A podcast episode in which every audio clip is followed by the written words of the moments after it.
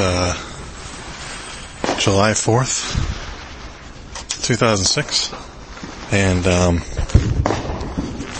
uh, it's about 9 o'clock at night. This is my first time, uh, actually staying home for, uh, fi- for the 4th. Uh, in a long time. Probably since, uh, the 90s. So um, I just thought I would just stick the recorder out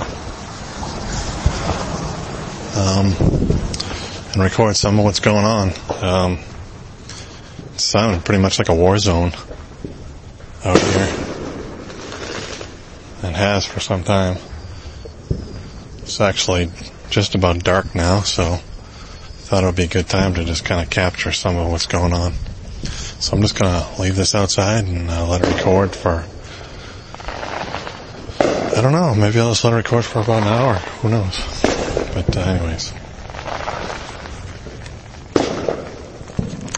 I'm actually going to go inside now.